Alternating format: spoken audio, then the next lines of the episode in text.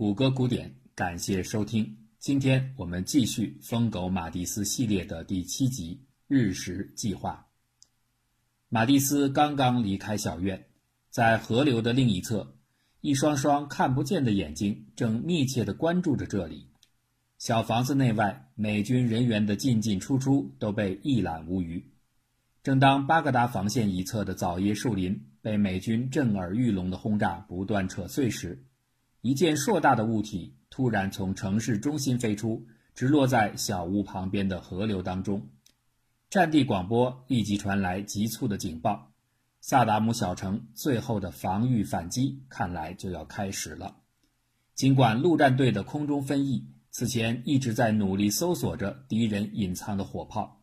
但伊军的炮弹仍然不期而至，在他们被强大的对手找到和剪除之前，小房子中的士兵们乱作一团，他们纷纷大喊着“来了来了”，就地卧倒，并寻找着遮蔽掩护。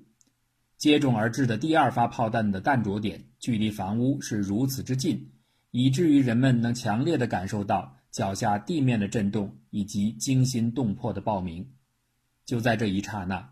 空气反而似乎是安静的，所有的人都在等待着这可怕的瞬间之后，那必然会传出的痛苦呻吟或伤者的呐喊。士兵们已经搞不清楚，这种情况下到底是该躲在房中，还是该躲在房外才会更加安全。他们甚至不清楚这炮火来自于友军还是敌军。有些人想待在远处。另一些人则漫无目的的匆忙更换着隐蔽地点，陆战队员们此起彼伏的喊叫，把气氛弄得一团混乱。直到豪威尔准尉冲了进来，并且大声喝道：“只许指挥链发出声音，其他的人全都沿墙坐下，不许站起来。”混乱终于慢慢平复。后院中，一辆步兵战车正在冒着浓烟。它顶部的炮塔就像拧开的罐头一样被掀翻耷拉了下来，战车后面的舱盖被打开，人们从车内将士兵的尸体陆续抬了出来。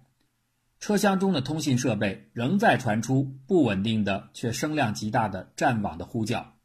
这种情境下，这样的声音显得多么的恼人。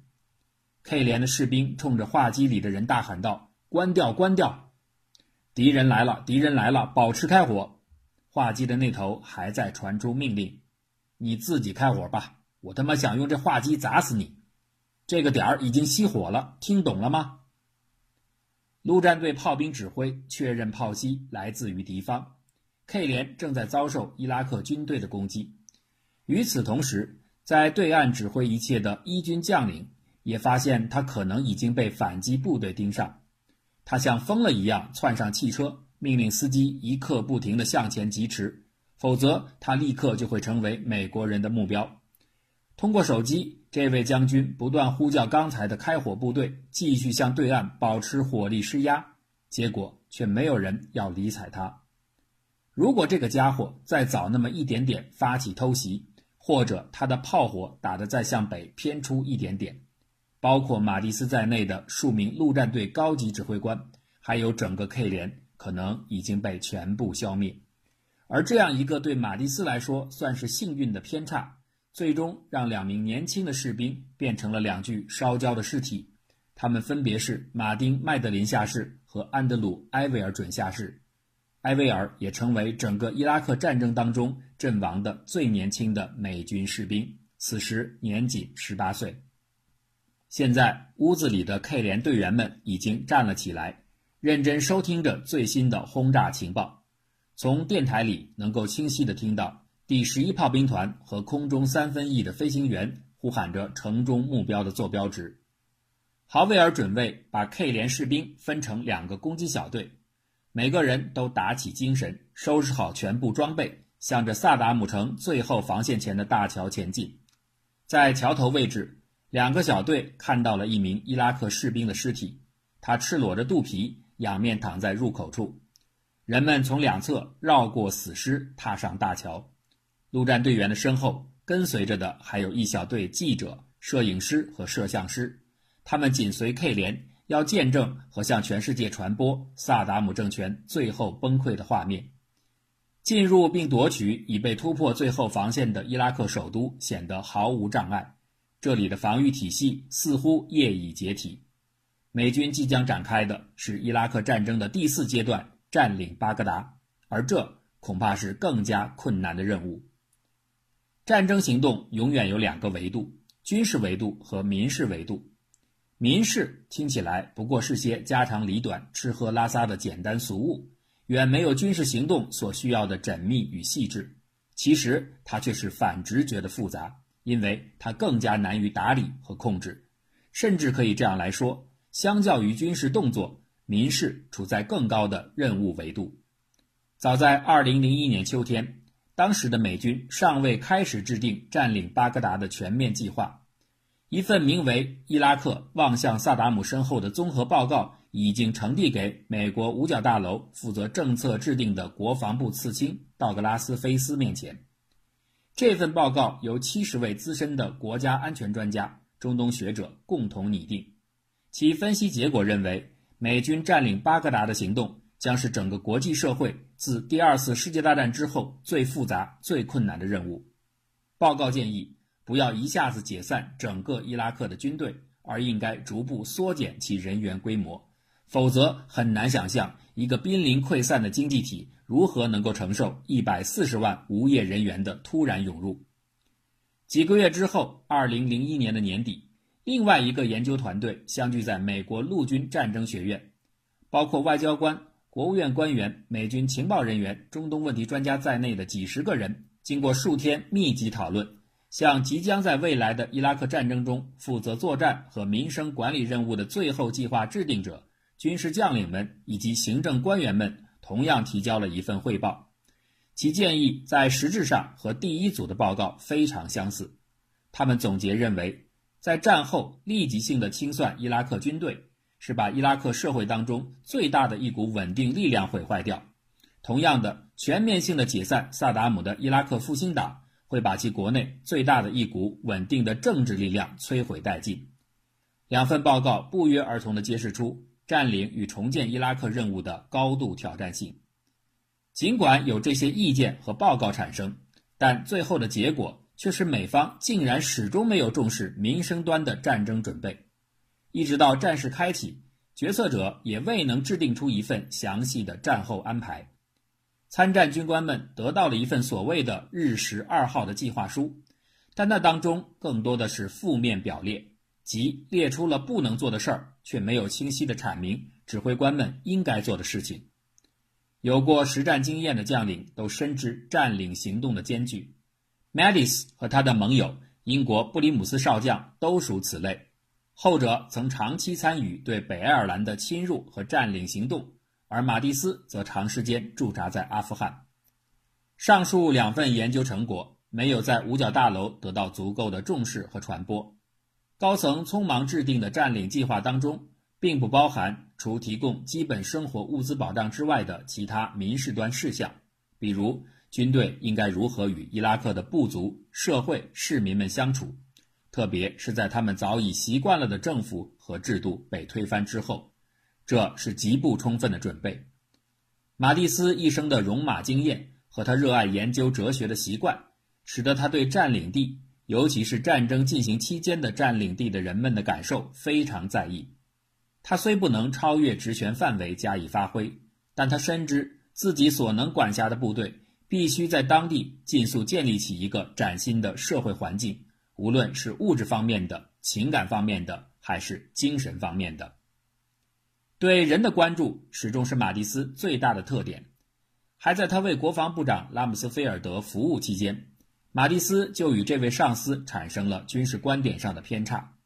当时，信息和网络技术的迅猛发展，让拉姆斯菲尔德异常推崇数字战争的新理念。他认为，电脑和网线将控制起未来战争的全部节奏。用他的话来说，就是“兵马未动，数据先行”。这并被定义为网络中心化作战。然而，看似贴近技术脉动的进化的军事理论。到了哲学家马蒂斯那儿，却成了另外一番面貌。他用自己标志性的冷峻来反对这位大老板的提法。马蒂斯说：“计算机的本质是隔离，他们修起了墙，但战争的实质在于互动，你需要信任和连接。数据作战是马克思主义的观点，因为他忽略了最重要的人的精神。尽管和长官有着认知上的冲突，但是面对媒体，马蒂斯还是很注意使用温和的修辞。作为战场指挥官，他接受的第一堂正式媒体课，大概来自于其在海军陆战队彭德尔顿军营接受的第一远征军的训练。二零零一年七月，在典礼结束之后。他遇到了一位新的伙伴，一名原陆军士官乔·普兰策上校。当普兰策向马蒂斯自我介绍说他即将担任其新任公共事务官时，马蒂斯淡定地回应：“你打算怎么办？是不是紧跟在我身边，随时提醒我不要说 fuck？” 普兰策微微一笑，机灵地回答：“行啊，只要你觉得这样能让自己的毛显得更顺溜就行。将军，我是你老部队里的兵。”我会做你要我做的任何事情，您大可以把我当做你牧场旁边的猎手。玛丽斯乐了，他愉快地接受了自己的这个幽默的新任媒体口罩。看起来我们会相处得很好。回到战争中的巴格达，马蒂斯此刻正站在自己的 LAV 外，端详着展板上用弹簧夹固定着的低技术含量的传统军事地图。旁边的奥索斯基和库克。用便利贴写好各营的行动目标，而后贴在将军的地图上。巴格达东侧的三个团级战斗单元以及各团负责的战区都用彩色线条描绘了出来。亮蓝色标记的是第七团负责的区域，它从城东南一直延伸到城的西北。在这一区域中，共标记着十八个广场。作为控制目标，他们每六个一组被分配给第七团下辖的三个营。分别是七团一营、七团三营和编组于其下的四团三营。占领行动非常顺利。科林上校的七团一营业已控制了半英里之外的原子能委员会，另外两个营也没有遭遇任何的共和国卫队或是最可怕的萨达姆敢死队。相反，他们倒是被周围七八层的伊拉克的普通民众簇拥了起来。经历了长久的压迫统治。这些终获自由的人民发出了源自内心的欢呼和掌声，陆战队员也被这氛围所感染。布莱恩上校后来回忆说，他当时激动地向人群不停地呐喊：“好啊，好啊，先生们！”那感觉就像是一九四四年从巴黎城中穿过的美军。在前移到努马尼耶的总部指挥站，第一远征军总指挥康威上将。正在收看 CNN 对美军欢乐进驻萨达姆城的报道。美军原先的占领计划是夺取各关键性城市机构，同步的削弱萨达姆对巴格达的控制力。看起来，这个计划实施的顺利程度远超预期。麦迪斯和康威上将通话，积极向上司要求准许他的部队抛开所谓的占领计划，一直向前突进，直到碰上愿意一战的敌人为止。康威上将要小心得多，他并不敢乐观地预测，在全城其他的各个地方都能出现如此的欢乐接收。上将仍然打算等待与陆军协调行动。麦迪斯没有那么多顾忌，挂断了电话后的他毫不犹豫地把上峰过度小心的感受通告了下属，并且命令他们按照自己的一贯的偏好风格继续行动，那就是前进、进攻、再前进。底座麦奎带领三华四营冲入了巴格达市中心的菲奥多斯广场。这个广场最出名的就是那座六米高的萨达姆侯赛因挥手致意的雕像。讽刺的是，现在看起来他好像正在欢迎摧毁其统治的美军的到来。从广场旁边的巴勒斯坦宾馆当中走出了大批记者，他们踊跃加入到正在欢呼的喜气洋洋的伊拉克人潮之中。迎来自由的伊拉克人民自发聚集在城市中心。此时，跟随底座麦奎的心理行动小组通过大喇叭用阿拉伯语向人们宣布：陆战队决定拆除这座雕像。话音刚落，人群中立即爆发出山呼海啸的呼喊，整齐的掌声响彻四周。正当马蒂斯一边在烈日下摆弄着地图上的标记。一边用手忙不迭地驱赶来自巴格达贫民区的苍蝇时，他所有的老板们，上将詹姆斯·康威、大卫·麦吉尔南、汤米·弗兰克斯，还有在白宫椭圆形办公室的乔治·布什总统、科林·鲍威尔上将，以及整个的美国国会，都在通过 CNN 观察二十岁的埃德沃德亲下士爬上一辆 M88 坦克吊臂，用一面美国国旗覆盖萨达姆塑像的头颅。下面围观的伊拉克人大喊道：“不，我们想要伊拉克国旗！”亲听见了喊声，他微笑着向人群招了招手，然后爬了下来。之后，他携带着一面崭新的伊拉克国旗和一段准备好的长长的绞刑套索，重新沿着吊臂攀到雕像的头部。亲用伊拉克国旗换下了美国国旗，再把套索绕在了萨达姆雕像的脖子上。吊臂坦克发动引擎，独裁者的塑像缓慢地倾斜，并突然折断在脚跟处，最终完全躺倒在底座旁边。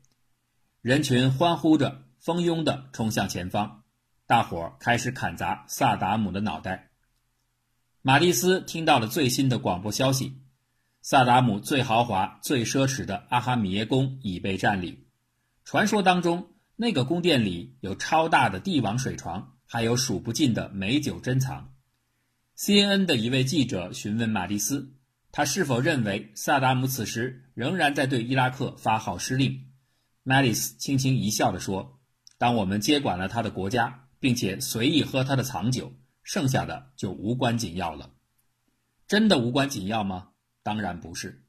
第四阶段的战役行动占领巴格达，几乎在毫无预告的情况下，自然而然的无缝开启。”当人们还在菲奥多斯广场庆祝萨达姆的塑像落地时，正在附近巡逻的科林中校便突然遇到了一伙找上门来的伊拉克人。他们送来了一位刚刚在车祸意外当中严重受伤的危重病人。这是一个典型的象征。大量的民生议题几乎在这一瞬间就扑向了美军，令人猝不及防。伊拉克日常的生活秩序已被完全打乱，警察或市政官员们全部失去了职能。所有的事情现在都得是美国人的事儿了。抓狂的巴格达居民找到每一个他们能遇到的美军官兵上访，投诉他们的电话网无法工作，他们的医院被打劫，他们的饮用水长时间中断，以及他们的垃圾没有人收拾。许多部落长老找到美军，希望表达他们对布什总统的友好与服从。马蒂斯向下属所有战场指挥官传达了上层就此问题的统一回应。我们想要战胜伊拉克人，而不是征服他们。我们不打算在这儿留下自己的沉重脚印，或者让目光所及、无所不在的美国士兵的身影激起强烈的反抗。如果我们需要更多的人手，那就让伊拉克人参与到与我们一致的进程当中吧。尽管马蒂斯很希望伊拉克人能尽速地担负起民事管理的事项，但是他的战斗部队。却也不得不在做出适应性的改编之后，临时负责了七个区域的军管责任。改制后的战斗单元增加了政府支持团队、心理建设团队、人力资源培训团队、民生事务服务团队以及修造营和工程营。战争时期的每一个营级单元有五百到七百人的规模，现在他们都得承担七个军管区当中其中某一个的管理任务。每个管区的面积有弗吉尼亚州的三倍之大，人手严重匮乏的情况下，美军不得不更多的倚仗伊拉克本地部落的势力。混乱之下，没有经验的部队会惹出很多无谓的争端，比如在南部巴士拉一带，荷枪实弹的英军士兵在城市当中穿行执勤，当他们看到了一群原本打算欢迎其到来的什叶派民众围拢上来时，这些士兵竟然开始后撤，并登上了自己的战车。迎接的老百姓顿时翻了脸，嘴里发出诅咒的骂声，手里也开始向车辆投掷石块。一位曾参加过北爱尔兰军事行动的老兵看出了端倪，他立刻下令要手下的士兵们离开车辆，收起武器，摘掉钢盔，换上贝雷帽，并且和这些老百姓打招呼。结果转变奇迹般的出现。刚才还怒目相向的民众们纷纷放下石块，又变得热情起来，簇拥着这些英军士兵不断的拍手。他们愿意欢迎这些新来的统治者，但绝不喜欢那些嫌弃自己的人。这个策略像极了马蒂斯的模式。曾经有士兵询问他该如何与一名不信任美军的普通伊拉克人互动，马蒂斯说：“准备一瓶冰镇纯净水。”在炎热的沙漠天气中，再没有比这更能打动人心的见面礼了。巴格达城中，第一波的夺宝大战开始了，数以百计的男女老少纷纷冲向无人看管的政府部门。把里面所能搬走的一切全部抢光，金属桌子、塑料椅子、电脑键盘、相片框、灯架子，甚至垃圾篓。搞笑的是，当他们把东西带到街道旁后，却立刻办起了跳蚤市场，竞相的向美国大兵们兜售物品。有很多其实就是刚才才抢到手的战利品。人们说笑着嬉戏着，看得出来，这其实是一场盛大的集市和派对。它是人民对独裁者漫长折磨时代结束的庆祝。巴格达第一晚的胜利之夜，马蒂斯的指挥站设在城中一家废弃的诊所里，这儿有一间办公室和几张废旧的病床。第一班岗已经安排好，队员们终于可以脱下沉重的 MRE 防护服，战网的通信声甚至都渐渐平静了。除了偶尔传来的在城市某些角落的零星战斗中仍有人受伤的消息，马蒂斯和他的战斗家庭成员奥索斯基、库克、达夫此刻轻松了下来。他们互相交换着在各个地方看到或者听到的关于伊拉克人那些好玩的事。这些家伙争抢东西的紧张和在街边跳舞的狂欢，都成了被调侃的笑料。当然，说笑的重点绝对少不了不知所踪的萨达姆和他那传说当中的神秘宫殿。将军的这些临时家属们搞笑地向马蒂斯抱怨说：“为什么我们得在这个破诊所里过夜，而其他的战斗单位却可以进驻老萨的王宫？”哎，听说了吗？有个家伙甚至还爬上了萨达姆的龙床。马蒂斯开心地笑了，虽然他知道此后的任务依旧艰巨。但这胜利夜晚的味道仍然令他欣喜。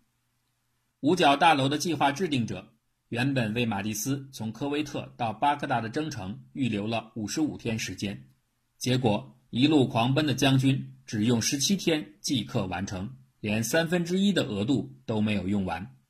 或者，这恰好从侧面证实了马蒂斯最喜欢的那句评语：“他是不会更好的朋友，也是不会更糟的对手。”疯狗马蒂斯专辑到这里就全部结束。关于马蒂斯将军的其他生平经历，例如他在阿富汗的战斗故事，我们可能稍后会在微信公众号的新青年栏目里为大家继续更新。感兴趣的可以到那里来查看。谢谢大家的收听。